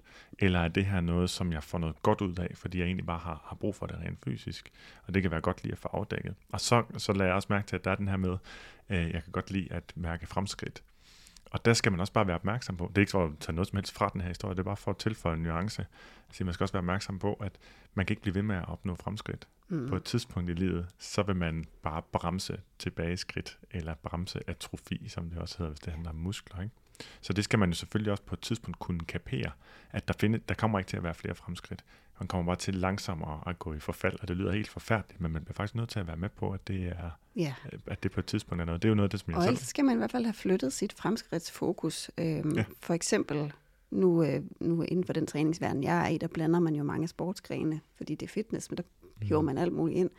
Men der kunne man sige, at der var for eksempel fremskridt i forhold til min teknik, eller mm. fremskridt i forhold til, jeg har meget dans integreret i mit arbejde, fremskridt i øh, ynde, i bevægelighed, i øh, evne til at huske en sekvens. Altså fremskridt kan jo måles på mange måder. altså en måde, jeg måler fremskridt på, det er jo min egen evne til at håndtere at jeg ikke kan tage den øvelse, jeg har tænkt mig, fordi nu gør det for ondt i den der del af kroppen. Det er jo også et fremskridt. Så det er jo et, det er jo et fremskridt ud i at være mere fleksibel at kunne omstille mig, sådan at jeg faktisk bliver ved og ikke har en dårlig oplevelse med at være nede og træne. Fremskridt i forhold til, at jeg tager ned og har en idé om, at i dag der føler jeg mig stærk, og så har jeg en helt anden oplevelse. Og så i stedet for, at det påvirker mit humør, at sige, hey, okay, så skal træningen gøre noget andet i dag det er for mig fremskridt i meget høj grad. Så, der er meget, så du har helt ret i, at fremskridt kan være alle mulige andre Men ting. Men det er rigtigt, hvis man måler det på muskelstyrke alene, eller hvor mange kilo man kan løfte, så når de fleste et max på et tidspunkt, og det begynder også at gå nedad på et tidspunkt. Det gør det, og, og det er også bare for at tage alle aldersgrupper med, skulle jeg lige til at sige. Ja. For det kan godt være, at man kan blive ved med at bygge på, når man, hvis, man, hvis man lige nu er 20, så føles det som, man kan blive ved med at bygge på, men det bliver man ikke ved med, når man er 50. Nej, det er det. Og så får jeg bare lige lyst til at koble noget til det her med omkring øh, træningsforstyrrelse, fordi det er jo også noget, som vi blandt andet taler meget med vores dygtige medkollega i Madro som er vores eksterne underviser, Mia Bæk Lichtenstein, som jo er professor i psykiatri, og mm. som arbejder med, øh, med blandt andet træningsafhængighed, hvor at det er enormt svært at definere, hvad det er, mm. øhm, men, men at vi også har talt om det her med, at, at det betyder blandt andet, at det går ud over noget andet i livet. Øh, altså at man ikke føler sig i stand til at stoppe, selvom man har fået en skade, for eksempel, så man ja. gør skade på sin krop, at det går ud over ens relationer, ens udvikling ens arbejdsliv, eller at man netop slet ikke kan undvære det. Ja. Men på den anden side af træningsafhængighed ligger også noget, som ligesom er den effekt, som det at bevæge sig har, og der bliver vi bare nødt til at huske, vi, evolution, evolutionen har jo gjort, at vi er enormt stillesiddende. Hmm. Og hvis en del af vores trivsel har været, at vi har bevæget os rigtig meget, altså hvis det er rigtigt, og det tyder det jo forskningsmæssigt på, at det er, i hvert fald hvad jeg kan se i, i det, jeg har været i gang med at researche til, øh, til, til et foredrag, jeg skal holde, at der er, at det at det, at vi ikke trives, kan også skyldes mangel på bevægelse. Jamen, jeg er helt enig med dig. Jeg er meget, meget glad for, at du får det med. Ja. Og, og, jeg vil egentlig også gerne købe koblet en ekstra kommentar på det der, fordi man siger, det med at starte med at træne for at have det godt resten af dagen. Og det er jo også selvfølgelig for at ikke at skulle diskutere det senere. Den kan jeg rigtig godt sætte mig ind i. Altså, hvornår skal jeg træne? Og om det kan også være senere. Nej, det blev ikke lige her til eftermiddag, så skal det blive i aften. Den proces har jeg været i mange gange selv, og den er skide belastende. Men der er også noget andet, som jeg kom til at tænke på. Og det er, at der er mange mennesker, det har jeg synes været sådan helt fjollet tidligere i mit liv, der, der nærmest starter dagen med at meditere. Jeg prøver du at ligge og slappe af hele natten? Hvorfor skal du starte dagen med nu at slappe af igen? Fordi jeg havde misforstået forhold til meditation. Men, øh, men jeg ved jo godt, hvordan min hjerne den starter, når jeg vågner om morgenen. Der går lige omkring tre sekunder, så er der total tankemøller og overvældelse. Øhm, så jeg kan jo egentlig godt forstå, hvorfor det giver mening, at man faktisk starter dagen med at få det under kontrol på den ene eller den anden måde, eller lader sørge for, at det ikke på en eller, anden, på en eller anden måde overvælder en. Og det kan man jo netop også gøre med træning, hvis det giver en netop det. Ja, det er det. Der er nogen, jeg har en klient, der kalder det for sin lykkepille, og så kan man også tænke, at det så er træningsafhængighed. Jamen, måske er det bare et udtryk for, at hvis hun ikke bevæger sig, så er hun en mindre øh, optimistisk og glad og øh, god udgave af sig selv. Ja. Og at, at træningen simpelthen bare bidrager med det, hun ellers har manglet. Ja, så der er virkelig to former for træningsafhængighed. Der er træningsafhængighed beskrevet som det sygelige, hvor det er noget, som, som belaster ens liv og umuliggør de ting, man gerne vil. Og så er der den fysiologiske og måske mentale træningsafhængighed, som vi måske alle sammen har. Altså at vi er afhængige af træning, som ligesom vi er afhængige, af mad. Af søvn og, og søvn, ja. omsorg og mad. Og... Vi er afhængige af at få det bevægelse ind, for ellers så får vi det faktisk gradvist dårligere, ikke, på, ikke kun i kroppen, men også i sindet. Ja. Og det tror jeg faktisk er rigtigt. Jeg ved det ikke, men jeg tror det. Det tror jeg også, helt klart. Øhm, det, vi var faktisk bare i gang med at snakke om øh, nogle pointer fra sidste podcast. Vi skal også snart videre til det, der handler om den her podcast, men, men nu har vi, har vi, har vi heldigvis været omkring nogle af tingene, for der var en sidste ting, som vi talte meget om i sidste podcast, afsnit 36, for lige at gentage det en, en femte gang, og det var nemlig implementeringsintentioner. Mm. Når det handler om at i gang sætte en træningsvane, så bliver man nødt til at være enormt konkret, hvad vil jeg gøre, og hvornår. Ikke nødvendigvis, det skal være samme tidspunkt hver dag, men man bliver nødt til at vide, hvad man vil gøre, og hvornår man vil gøre det, hvordan man vil gøre det, for ellers så bliver det en ting, man, så bliver der mere aktiveringsenergi, fordi man ikke ved præcis, hvad man skal gøre. Og, og, og du sagde, at vi har været meget inde på implementeringsintentioner, som det hedder. Det, det har vi, det har vi. Jeg har taget et lille eksempel med i dag i forhold til, hvordan man laver implementeringsintentioner som vanecoach, fordi det er sådan det er ret specifikt, hvordan vi gør det. Øhm, det kan jeg tage nu, jeg kan også gemme det til senere. Nu. Ja. Så øh, implementeringsintentioner er jo egentlig bare, når man tager et ønske og omsætter til en konkret øh, plan. Og så man siger højt, jeg vil gøre det her på det her tidspunkt, eller når det her sker. Og øh, i episode 36 talte vi om, hvordan man for eksempel bruger det til brystundersøgelser i forhold til forebyggelse af kræft. At de kvinder, som sætter en intention om, hvornår de vil undersøge og hvordan de vil gøre det, øh, frem for dem, der bare siger, jamen ja, det skal jeg helt klart også til. Mm-hmm. At der er kæmpe forskel på planlægning og intentionen, som er implementerbar, og så på øh, drømme og mål. Ja. ja. Men øh, hvis vi skal bruge det som et vanecoaching-eksempel, så har jeg lidt med. Skræsler jeg lidt med her papirerne. Skræsler? Det tror jeg simpelthen ikke på er et rigtigt ord. Skramler og rasler. Ja. det er en kombi. kombi-ord. det er et kombi-ord. Ja. Det er det sikkert selv opfundet. Andes opfindelse. Ja, ja, ja, dem laver jeg mange af. Ligesom øh. ja, det er rigtigt. Det er han også god til. Det er ja. vi gode til, mig og Buber. Ja. ja. Øh, nej, men altså, øh, det som vi gør, når vi har vanecoaching, det er jo, at vi starter meget udefra. Nogen kan godt bare have et mål om, jeg vil gerne i gang med at lave nogle basisøvelser i min dag, og det er helt simpelt. Men jeg har lidt mere lyst til at tage et eksempel, som mere handler om, hvordan får jeg en træningsvane, som øh, bidrager til, at det faktisk er noget, jeg har lyst til at fortsætte med. Altså som, som ikke er funktions... Øh, hvad skal man sige, som ikke er instrumentalisering, som ikke er, at jeg gør det for noget andet, mm. men som, som også, hvad kan man sige, på en eller anden måde bliver en form for hobby. Ja. Og grund til, at jeg har valgt det eksempel, det er fordi, at vi jo kan se, at mennesker, der træner hele livet, enten så har man alle mulige hacks, øh, eller også så har man sådan en helt særlig tilknytning til et træningsmiljø, eller også så har man bare en hobby, som er aktiv. Mm. Øh, for eksempel min mand, der spiller fodbold, eller min, øh, min mor, som altid har gået til en eller anden form for dans, altså hvor det er sådan, man kan ikke undvære selve aktiviteten. Det er ikke drevet af, at man skal opnå et eller andet. Nej, som er det, der primært bruges som argument for, hvorfor man skal træne. Ja. Det, er det, det, er, det er et redskab til noget andet, altså den instrumentalisering, du, du nævner. Ja, det er det. Jeg kan huske, jeg holdt et uh, foredrag for DGI, for, det var før vi mødte hinanden, hvor det var om bevægelsesglæde, og hvad får folk til at, at holde af at bevæge sig. Uh, og der, øh, der, der uh, var der en pointe, jeg havde med der, som optog folk rigtig meget, og som, vi, som der var stor debat om bagefter, og det var det her med, at, vi, at, at hvis vi gik væk fra at kalde ting træning, og så mere fokuseret på at have hobbies, som tilfældigvis var aktive, så var der sandsynligvis langt flere mennesker, der ville være mm. aktive. Så derfor vi også taler om bevægelsesglæde i madrobogen i øvrigt, i stedet for træningsglæde. Ja, ja nemlig. Altså at træning er det i mit hoved, det kan godt være det bare mig, men der er træning, det er noget, jeg gør for noget andet, og, og, og hobbies, som tilfældigvis er aktive, det er bare en del af, af livet. Jeg tror, at hobbies nærmest per definition er det, man kalder intrinsisk motiveret. Ja, ja, ja. nemlig. Altså det er for, for sin egen skyld. Ja, og det bringer mig tilbage til det banemål. Øhm, fordi hvis man sidder med en klient, som gerne vil være aktiv, og man gerne vil sørge for, at den her intrinsiske motivation den er til stede, så øh, plejer jeg at lave sådan en øvelse, og det kan ikke sikkert, den giver mening for alle, men nu har jeg lige taget den med her alligevel, hvor at hvis det er en, der slet ikke er vant til at bevæge sig, overhovedet ikke kunne øh, tænke sig at styrketræne, øh, slet ikke er motiveret på den måde, men mere sådan, Åh, jeg, har, jeg har virkelig ikke noget, jeg har lyst til, som er aktivt. Jeg har aldrig fundet noget, der gør mig glad. Så starter jeg meget udefra, og så spørger jeg, er der en eller anden form for begejstring eller glæde, som du søger i dit liv lige nu? Altså, er der noget, du synes, der mangler? Bare lige glem, at det handler om bevægelse. Altså, det kunne være sådan noget som samhørighed med andre, eller mestring, udvikling, fremskridt, udfordring. Det kunne også bare være, at du savner eventyr eller leg. Der er sådan et ord på engelsk, der hedder playfulness, som jeg mm. godt kan lide. Altså den der sådan, ja, legesyge, altså nysgerrig legesyge, som børn har. Savner du det i dit liv? Savner du lethed, humor, kreativitet? Og når de så ligesom har fundet noget glædesfyldt, der mangler, som de gerne vil have mere af i deres liv, øh, og som de tror faktisk vil skabe en stor forandring, så spørger jeg, okay, kan du komme i tanke om en eller anden form for handling eller aktivitet, øh, som vil føles i tråd med det, du synes, du mangler? Et eller andet, som du kan forestille dig, hvor man også er aktiv, men hvor det handler mere om det andet. Og så kan man lave en lille brainstorm, som, øh, som ligesom kan sætte de rammer, man kan eksperimentere indenfor. Og øh, gå på opdagelse i, om, om det rent faktisk altså, har den effekt, som man tror.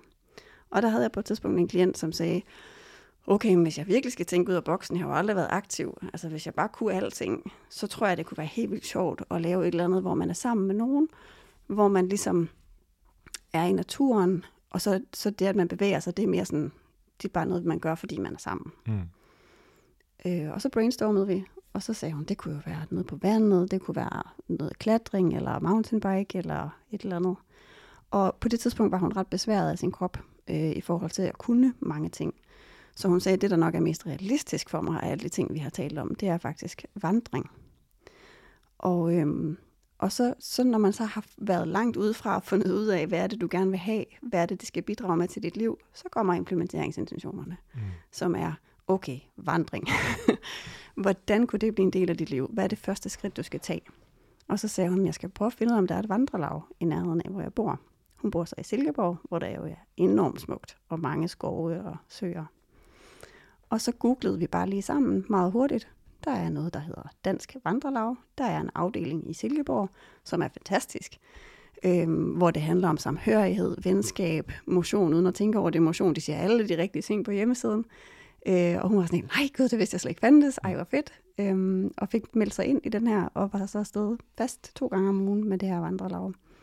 Fik nye venner, øhm, og havde sådan en oplevelse af at være i naturen. Hun sagde, at det er rigtig hårdt, altså fordi vi går meget kuperet terræn. Så vi skal jo nogle gange gå stejlt opad. Jeg kan bare mærke mine ben og mine baller og mine lår. De er så trætte. Mm. Øh, min mave og min ryg er træt. Jeg er forpustet og sådan noget, men jeg tænker jo ikke over det. Nej. Fordi vi, går, vi hygger os jo.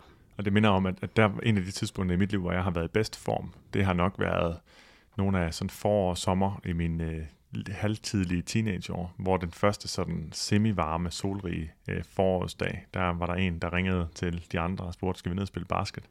Fordi der var en, en skole øh, i nærheden af, hvor vi ja. alle sammen boede, som havde en basketbane med, med, med rigtige mål. Og de første par dage, vi startede dernede, der kunne vi, vi var i øvrigt alle sammen rygere dengang, vi mm. kunne løbe omkring vi kunne være i gang omkring to til tre minutter, så stod vi alle sammen foroverbøjet og hæve efter hver.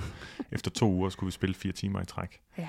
Og, og jeg kan godt regne ud, at der må være sket noget med vores kondition på ganske kort tid på, den, på, det, på det tidspunkt der. Og vi blev ved med at spille, og spillede jo så gerne fire timer om dagen. Øhm, fire-fem dage om ugen i ja. to måneder. Åh ja, det spiller lige ind i alt, hvad jeg har lyst til at sige til ungdommen. Lad være med at træne, finde en hobby. ja, præcis. Så, så det gør jo... Altså, det gør Ej, ikke lad være med at træne, men, men så er det noget, du kan lide. Udfordringen ja. er jo, at når man så kommer op i sine 30 år, så mængden af venner, man automatisk mødes med, den er faldet med et eller andet sted mellem 50 og 100 procent. Mm, yeah. Øhm, så, så nogle gange er man altså nødsaget til. Det kan godt være, at man kan finde ting, man, steder, hvor man kan gøre noget sammen med andre, men det er også en rigtig god idé at kunne lære at gøre noget også uden at det er en social hobby. Det var mega fedt. Jeg vil rigtig gerne have noget mere socialt med ind. Mm. Men jeg har også brug for, at jeg kan noget, selvom det ikke er der. Ja, og det er det. Der er ligesom to spor i det, ikke? Mm. Og derfor har jeg faktisk taget endnu en implementeringsintention med, som ligger lidt i den anden genre, øh, hvor det mere er funktionsbetinget. Fordi det her er jo mere sådan, hvordan kan, hvordan kan det, at jeg er aktiv, bare være en bivirkning af, at jeg lever det liv, jeg gerne vil leve. Mm. Men øh, jeg havde også en klient, som var startet på øh, vægttabsmedicin, øh, og da jeg mødte hende, der var hun sådan, det jeg gerne vil nu, det er Fordi lige nu, lige nu er det ikke så svært, det her med appetit, men, men jeg, er jo, jeg er jo ikke blevet sundere. Altså, jeg, jeg spiser jo ikke ordentligt, som jeg gerne vil. Jeg bevæger mig ikke, som jeg gerne vil. Og jeg har jo hørt det her med, at hvis man taber sig hurtigt og ikke bevæger sig, så mister man muskelvæv, og det er jeg jo heller ikke interesseret i. Og der lavede vi en implementeringsintention baseret på at undgå ambitionsfælden, sætte baren lavt, gøre det rutinemæssigt, øh, gøre det til noget, som blev koblet med noget, hun godt kunne lide, og så lavede hun en plan for det. Og det hun besluttede, det var, at hun ville træne 10 minutter hver morgen, inden hun gik i bad, inden hun spiste.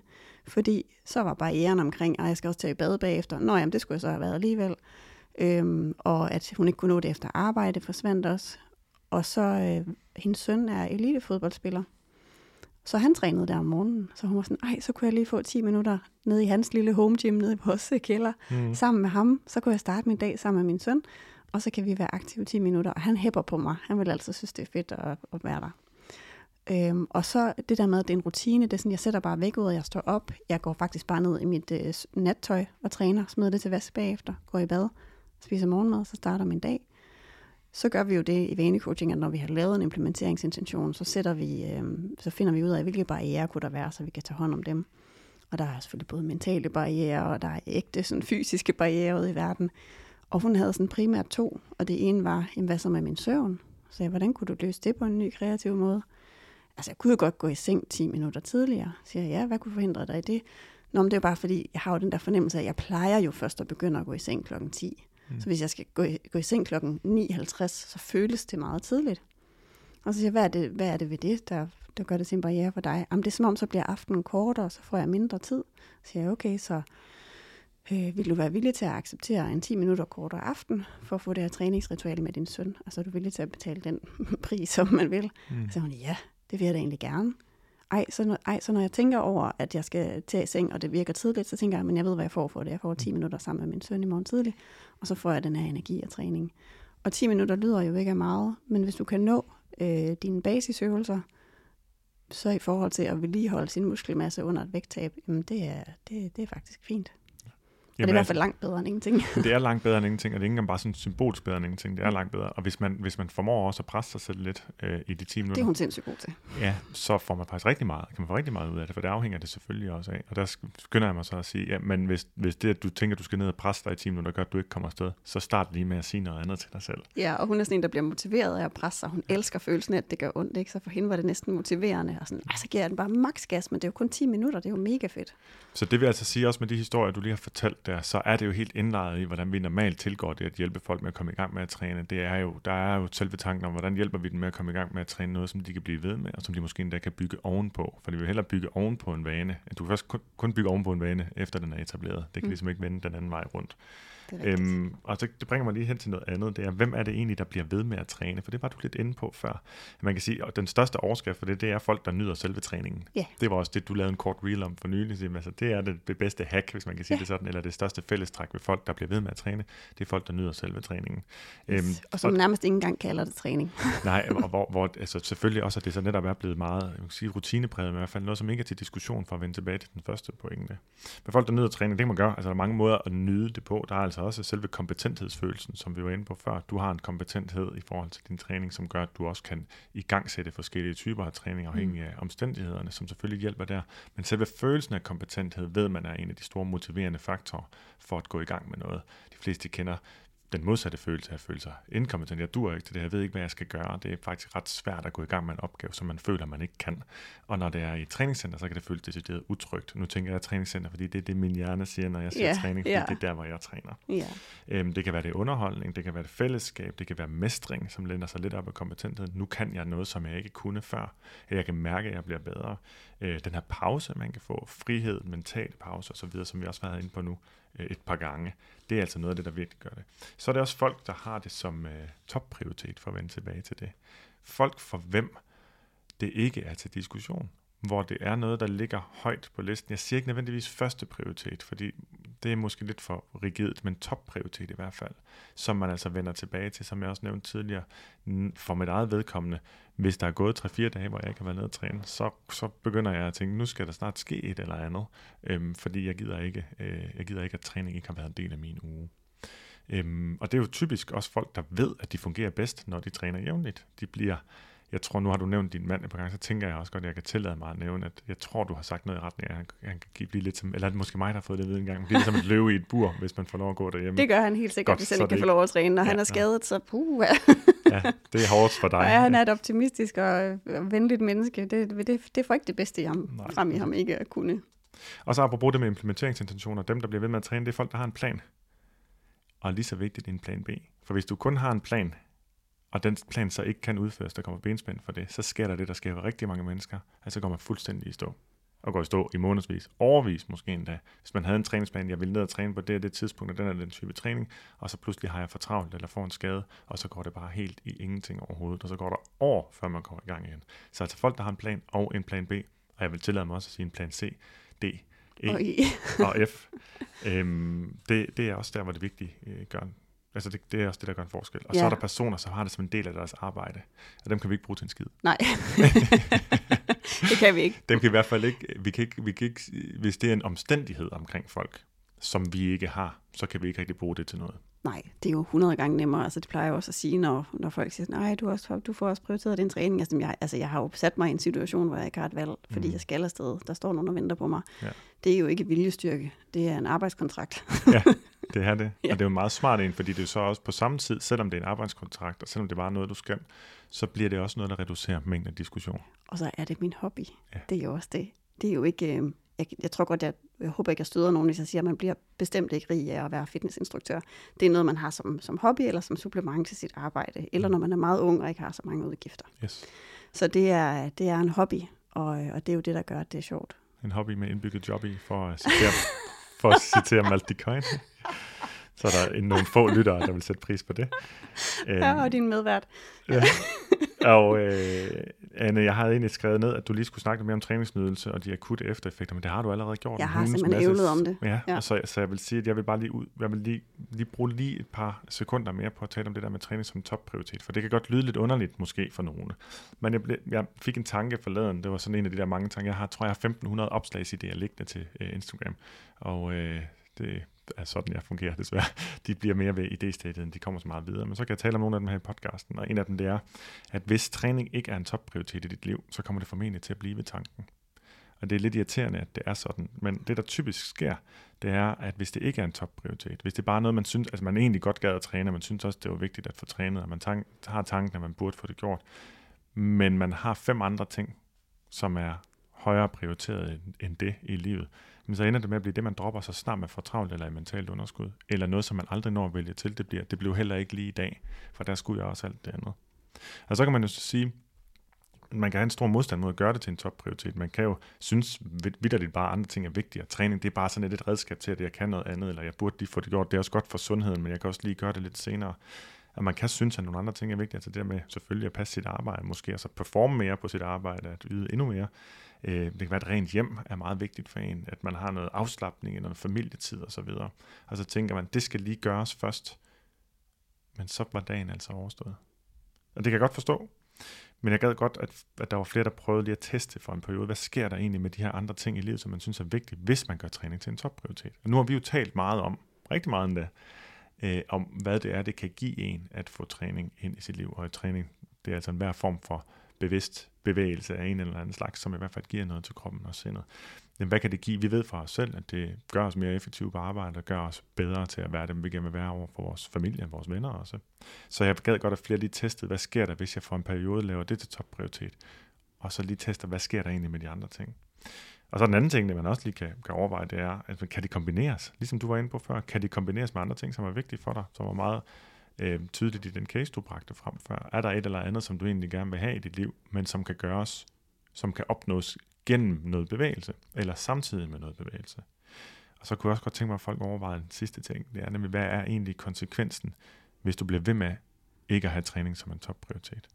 Hvad har det af konsekvenser for dig nu her, i løbet af den her uge, og i løbet af det her år, og i løbet af dit liv? Hvad er det egentlig, der kommer til at ske, hvis ikke man har det liggende som noget, der er vigtigt, noget, der faktisk skal være en del af ens ugentlige liv? Og så var der det med at have en uh, konkret plan, og lige så vigtigt, eller vigtigere endnu, når vi taler om at vedligeholde træningsvaner, det er at have en plan B, altså noget, man kan gøre der, hvor man ikke har mulighed for at gøre det, man egentlig havde sat sig for. Du har jo allerede talt en hel del om at lave konkrete øh, planer, altså hvordan man omsætter ambitioner til adfærd. Det har vi også talt en hel del om i, i afsnit 36. Men jeg har lige en tilføjelse, eller noget, jeg egentlig gerne vil dele i forhold til det med plan B. Jeg er faktisk i tvivl om, jeg har sagt det før, men det må du og andre så Det leve tror jeg ikke, du har. Fordi jeg har i hvert fald sagt det før, når jeg har undervist, så det kan være det er derfor, at jeg Du tror, jeg har sagt det det mange gange. Ja. Fordi øh, her siden jeg fik øh, første barn, hvilket er 8,5 år siden, der har jeg stort set kun trænet efter min plan B, eller C, eller D, eller E, eller F.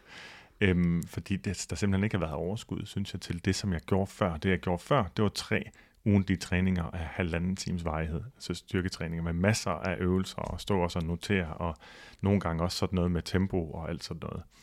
Øh, og det var der bare slet, slet ikke overskud til. Jeg er rigtig, rigtig glad for, at jeg formåede relativt hurtigt at sige, okay, der, der skal ske noget andet. Og det har betydet, at der stort set aldrig er gået en uge, hvor jeg ikke har trænet minimum én gang. Øhm, og når jeg siger stort set, så er det fordi, der har, der har været benspænd, der har været sådan, så jeg simpelthen ikke har måttet træne, for eksempel i to uger her for ganske nylig. Øhm, men i flere år, altså ja, 3, 4, 5 år, tror jeg i hvert fald, der har min træning bestået af mindre end en time styrketræning om ugen. Det har simpelthen været det. Og tænk, hvis du ikke havde haft en plan B. Hvordan havde det så set ud? Jamen, så ved jeg jo godt, så har jeg jo langsomt mistet alt, fordi det har jeg prøvet før. Fordi dengang øh, i, var det 2007, der, der øh, styrtede jeg på øh, skibakken på, øh, i Østrig, hvor jeg var skibums, øh, og faldt så uheldigt med ret høj fart, så jeg brækkede nakken. Og øh, det er egentlig en lang historie med, hvad der skete derefter, men den skal jeg ikke øh, kede dig eller lytterne med. Men det, der i hvert fald skete også, var, at det tog selvfølgelig, jeg var lam i venstre skulder umiddelbart efter, og det skulle sådan set lige, heldigvis var det bare slaget og ikke øh, permanent. Øhm, og jeg skulle ligesom, jeg havde nakkekrav på 24-7 i, i tre måneder, så kunne ikke alverden. Men derudover fik jeg at vide, det var så dengang af en sådan lidt øh, semi-alternativ behandler, som vist også havde lidt et horn i siden på styrketræning. Hun mente, man skulle blive bedre til at slappe af i sine muskler, man skulle bruge til, men man skulle spænde i dem. Men det, er en, Okay. det, det betød i hvert fald, at for hende fik jeg anbefalingen om at holde et helt års pause med styrketræning. Og det var jo ikke nødvendigt. Der fandtes jo net, netop masser af mellemveje. Men da jeg så startede igen efter det år, så var det præcis på samme måde, som det gjorde, da jeg var i træningscenteret første gang nogensinde som 16-årig. Det var simpelthen bare helt ned på de laveste vægte næsten, som, som jeg i hvert fald selv havde oplevet. Og det var faktisk der, jeg besluttede mig for, så vidt jeg husker, at, øh, at jeg gider ikke det her igen. Jeg gider ikke starte forfra igen. Nu bliver- holder jeg fast med det her. Det er simpelthen ikke sjovt. Det er overhovedet ikke sjovt. Det var ikke sjovt de første par træninger. Og så begyndte det at blive sjovere, fordi der skete noget fremgang. Men det gad jeg ikke igen. Så nu, nu lige meget hvad der så sker. Jeg har desværre været igennem flere øh, ting sidenhen, hvor jeg har ikke kunnet træne øh, på normal vis overhovedet. Øh, blevet opereret i hofterne for eksempel. Og, øh, og der var jeg i træningscenter ugen efter, hvor jeg altså jeg kunne ikke gå, Nej, men, men jeg kunne komme ned og træne. men du vil ikke gå i stå. Nej, jeg vil ikke gå i stå. Nej. Så, så, så det synes jeg er vigtigt, og det, det minder mig om, eller tænker, bringer mig bare lige over til, bare lige sådan en lille oplistning af, hvad er det egentlig, der gør, at man stopper med at træne igen, når først man har startet. Og den over, alt overvejende grund, jeg tænker også godt, du kan gætte det, men den mest udbredte årsag, det er, at man har i hvert fald en oplevelse af, at man ikke har tid. Så den læner sig op af alt det, vi har talt om, og især det med at have det som topprioritet. Det føles simpelthen umuligt at presse ind. Og det handler selvfølgelig om, hvor meget man synes, man skal træne. Og så også, hvor mange andre ting, man så har sat foran øh, prioritet, øh, man har prioriteret over det. Ikke? Klart. Vi har også masser af erfaringer. Altså det kan være for eksempel, at der dukker noget op, der gør, at man ikke har tid til den træning, man havde tænkt sig. Og så er vi igen ude i, der er det nødvendigt at have en plan B, for så bliver man ikke så bliver det ikke et reelt benspænd. Så bliver det bare, så hopper man til plan B, indtil man er klar til plan A. Og for mit vedkommende, der har jeg altså stået på Det er plan B. ni år senere. Det er så ni år senere, og, og plan B har, har øh, og C og D og EAF har jo gjort øh, underværker øh, for mig, som jo gør, at jeg, jeg er altid klar. Jeg har sådan nogle gange sagt, sådan, uh, jeg træner, så jeg er klar til at træne rigtigt igen på et tidspunkt. Når, Det når der endelig er tid. Ja, ja, når der endelig er tid. Men det er et fantastisk dejligt selvbedrag. Når der bliver tid igen, så er jeg klar. Ja. Hvis jeg skal ikke starte forfra, det så er skal jeg starte herfra. Det er jo ikke løgn. Nej, nej, det, det passer, absolut. Så er der selvfølgelig det, der, der får folk til at stoppe, det er også det, det samme, der får folk til at svært ved at starte, det er, når tanken eller forventningen om træning, den ikke lokker, men måske afskrækker, fordi man synes, det er alt for hårdt. Øhm, hvis man forventer noget hårdt, så har man ikke lyst til at gå i gang med det, især ikke, når man Nej. er, man er træt. Og så er der nogen, der Nej. motiverer sig, at det skal være hårdt. Det løser jeg helt konkret ved at have den aftale med mig selv, at en træning aldrig behøver at være ubehagelig. Og det Mm. vil sige, hvor nogen de er sådan, ej, nu skal jeg presse mig selv til de sidste gentagelser. Det gør jeg bare ikke. Nej. Nej. Men det, det, laver jeg også, det har jeg også, inden jeg tager ned og træne. Det behøver jeg overhovedet ikke. Når så jeg er nede at træne, så ender jeg med at ændre mindset, mens jeg er der. Ja, det kan nemlig godt ske, man så lige og får så lyst til det. åh, oh, nu tager jeg lige et sæt, hvor, Ja, ja, jeg bare sådan, hvor, hvor, hvor, til sidst har jeg sådan øjnene helt, nu har jeg, sådan- kan du se det, hvor Ja. jeg sidder og klemmer øjnene sådan helt sammen. Jeg kan slet ikke have øjnene åbne, fordi det er så hårdt. Men hvis jeg ved, at jeg skal ned og gøre det, så er det sværere at komme afsted. Ja, Ja. Så er der det med, at man får en skade, som vi snakkede om før, og så man ikke kan gøre, hvad man plejer. Og der er igen en plan B. Der findes masser af træning, man kan lave næsten uanset hvilke altså, man står selvfølgelig undtaget, men næsten uanset hvilke skader man får, så er der noget, man kan gøre. Måske ikke for det, man har skadet, men for noget andet. Ja. Øhm, så er der den tanke, at jeg har for travlt i den her uge, men jeg træner bare ekstra i næste uge. Ja, det er en rigtig, rigtig fælde, man kan Den kan, ja, det er den rigtige fælde, fordi Ja. det er også sådan en tanke, man, som så kan holde en med at udskyde træningen øh, for evigt. Og så i forhold til det med ferie, som var det, jeg startede med at nævne, nu er det jo egentlig ferietid. Vi har lige overlap, hvor der ikke er ferie Mm, for to os dage. to. Ja. Men øh, de pauser, man holder i ferierne, de kan ende med at blive meget længere end planlagt. Øh, blandt andet fordi det er hårdt at komme i gang igen. Når Fordi så man kommer pauser. ud af rutinen og følelsen af, at det er en del af ens liv. Og, og jeg har lige været afsted. Jeg øh, boede hos min øh, svor, hedder det. Og der havde de i deres ejendom der i USA, der havde de simpelthen et træningsrum.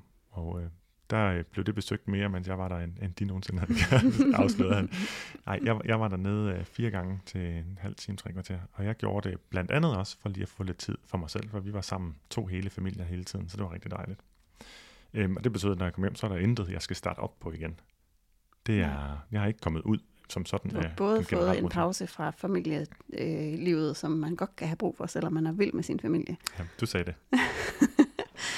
Øh, og holdt træningen vil lige. Ja. Det er rigtigt. Og hvis han skal være sådan helt gammeldags, det er ikke noget, vi gør så meget, så kunne jeg godt tænke mig at give et lille tip. Hvis man kan, så hold aldrig mere end to ugers pause.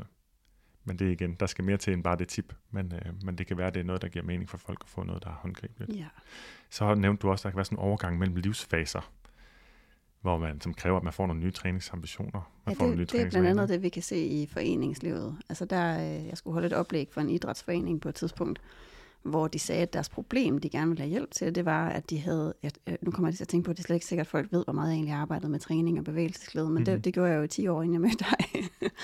øh, men men det, de havde det her problem, at øh, de kunne simpelthen se i foreningen, at folk faldt fra, når de ligesom gik fra at være børn til teenager, Ja. eller når de gik fra at være teenager til voksne, eller, eller sådan fra voksen til, til ældre. Ja. Og så sagde jeg, har I overvejet, at folks motiver for træning forandrer sig igennem Mm. livet, og at det, der driver de ældre, ikke er det samme, der driver de unge? Og så sagde de, ja, det har vi da overvejet, men, men vi har måske ikke så meget gjort det. Mm. Og helt konkret, der tog de en enkelt ting, som de gjorde. De gjorde mange ting, men det her det er den, jeg mest tænker på. Og det var, at for de ældre, der lavede de sådan, at en del af træningen, det var, at der var fælles kaffe øh, og hygge bagefter.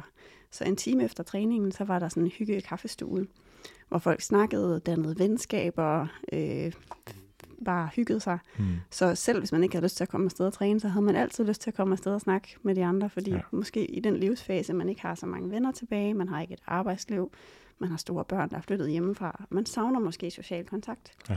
Og det gjorde, at de hold, de eksploderede i øh, hen over, ej, ikke eksploderede, fordi det, det er noget, der går hurtigt, men hen over et par år, så var det mm. de mest populære hold, de havde på programmet. At- Og det minder mig om, og det er helt anekdotisk, bare en observation, noget af det, som man ser mest, hvor, hvor jeg ser folk er der af en, af en anden grund også i et træningscenter, fordi det bliver mere og mere individualistisk og individualiseret, jeg ved ikke, hvad man kalder det, i et træningscenter. Folk går bare rundt med deres headphones på og træner deres eget program, så der er ikke noget socialt i et, i et sådan kommersielt træningscenter, som jeg er i, bortset fra dem, der går til spinning. Ja. Og det har ligesom fulgt med, det har været der i mange år efterhånden nu, hvor man kan se, at det er en helt anden aldersgruppe, end som ellers sådan dominerer ude i styrketræningsområdet, som dukker op, og som har købt de rigtige spændingsko og spændingdragt og så videre, og snakker meget mere før og efter træning ude, i- ude, i, ude i omklædningsrummet, end nogen andre gør. Ja. Faktisk er det de eneste, der snakker med Men det er hinanden. lidt sjovt også, ikke, at den sådan aldersfordeling af dem, der går i træningscenteret, det er typisk altså de lidt yngre. Og for dem, der er det jo, de har ikke et, et så stort socialt behov. Nej, det har de på et andet tidspunkt. Ja, De har måske, Det er de måske pause fra, de har måske snakket hele dagen på arbejdet og derhjemme, og har faktisk brug for at få noget ro. Så hvis, den, hvis det i en livsfase er ro og mig-tid, man har brug for, men i en anden er social kontakt, så er det jo klart, at man ikke kan blive ved med at komme afsted, når man prøver at blive motiveret af noget, der bare ikke motiverer en længere. Og hvis vi så er tilbage til den pointe med, at træning nok er nødvendigt for os, og rigtig godt for os, både fysisk og psykisk, jamen, så bliver man nødt til at undersøge hos sig selv, okay, nu har jeg svært ved at komme afsted. Hvad skal, hvad så er vi tilbage til den case, du havde tidligere. Hvad er det egentlig, jeg har brug for i mit liv, og hvordan kan jeg få, få det kombineret egentlig med bevægelse? Mm. Nemlig. Og også i forhold til det med livsfaser. En ting er, hvad der motiverer en, men også bare, hvad der, hvad der kommer af benspænd. Altså det med lige pludselig at få en stilling, hvor man skal arbejde. Det forventes, man arbejder meget mere, så man ikke kan træne der, hvor man gjorde før. Jamen så vil det, der sker per automatik, det er, at man stopper med at træne. Med mindre man aktivt finder ud af, hvad skal jeg så gøre i stedet for, som formentlig er mindre end det, man gjorde før, hvilket kan være en svær pille at sluge for folk. Så det kan være svært at erkende, at man skal træne mindre, og så ender man med at træne overhovedet ikke. Mm. Øh, og så er der også det, som statistik, jeg læste en gang med, når man får børn, så går mænd fra, fra at være fysisk aktiv syv timer om ugen, øh, først fra, fra 0 til 1 barn, så går man fra 7 til 3 timer. Fra 1 til 2 børn, så går man fra 3 til 0 timer. Ja. Så er man simpelthen færdig, så Ja. der skal simpelthen noget andet til. Ja. Øhm, så er der også den her følelse, at man oplever, at man ikke kan træne, som man plejede. Og der tænker jeg især, når man har været i god form tidligere, eller bare det, at man er blevet ældre, man ikke kan løbe lige så hurtigt, man ikke kan løfte lige så meget. Og der er det også, apropos ny, nye motiver, så er også nye træningsmål. Øh, gerne nogle, der er mere intrinsisk motiveret. Man kan simpelthen ikke blive ved med at blive stærkere, selv hvis man gør alt rigtigt.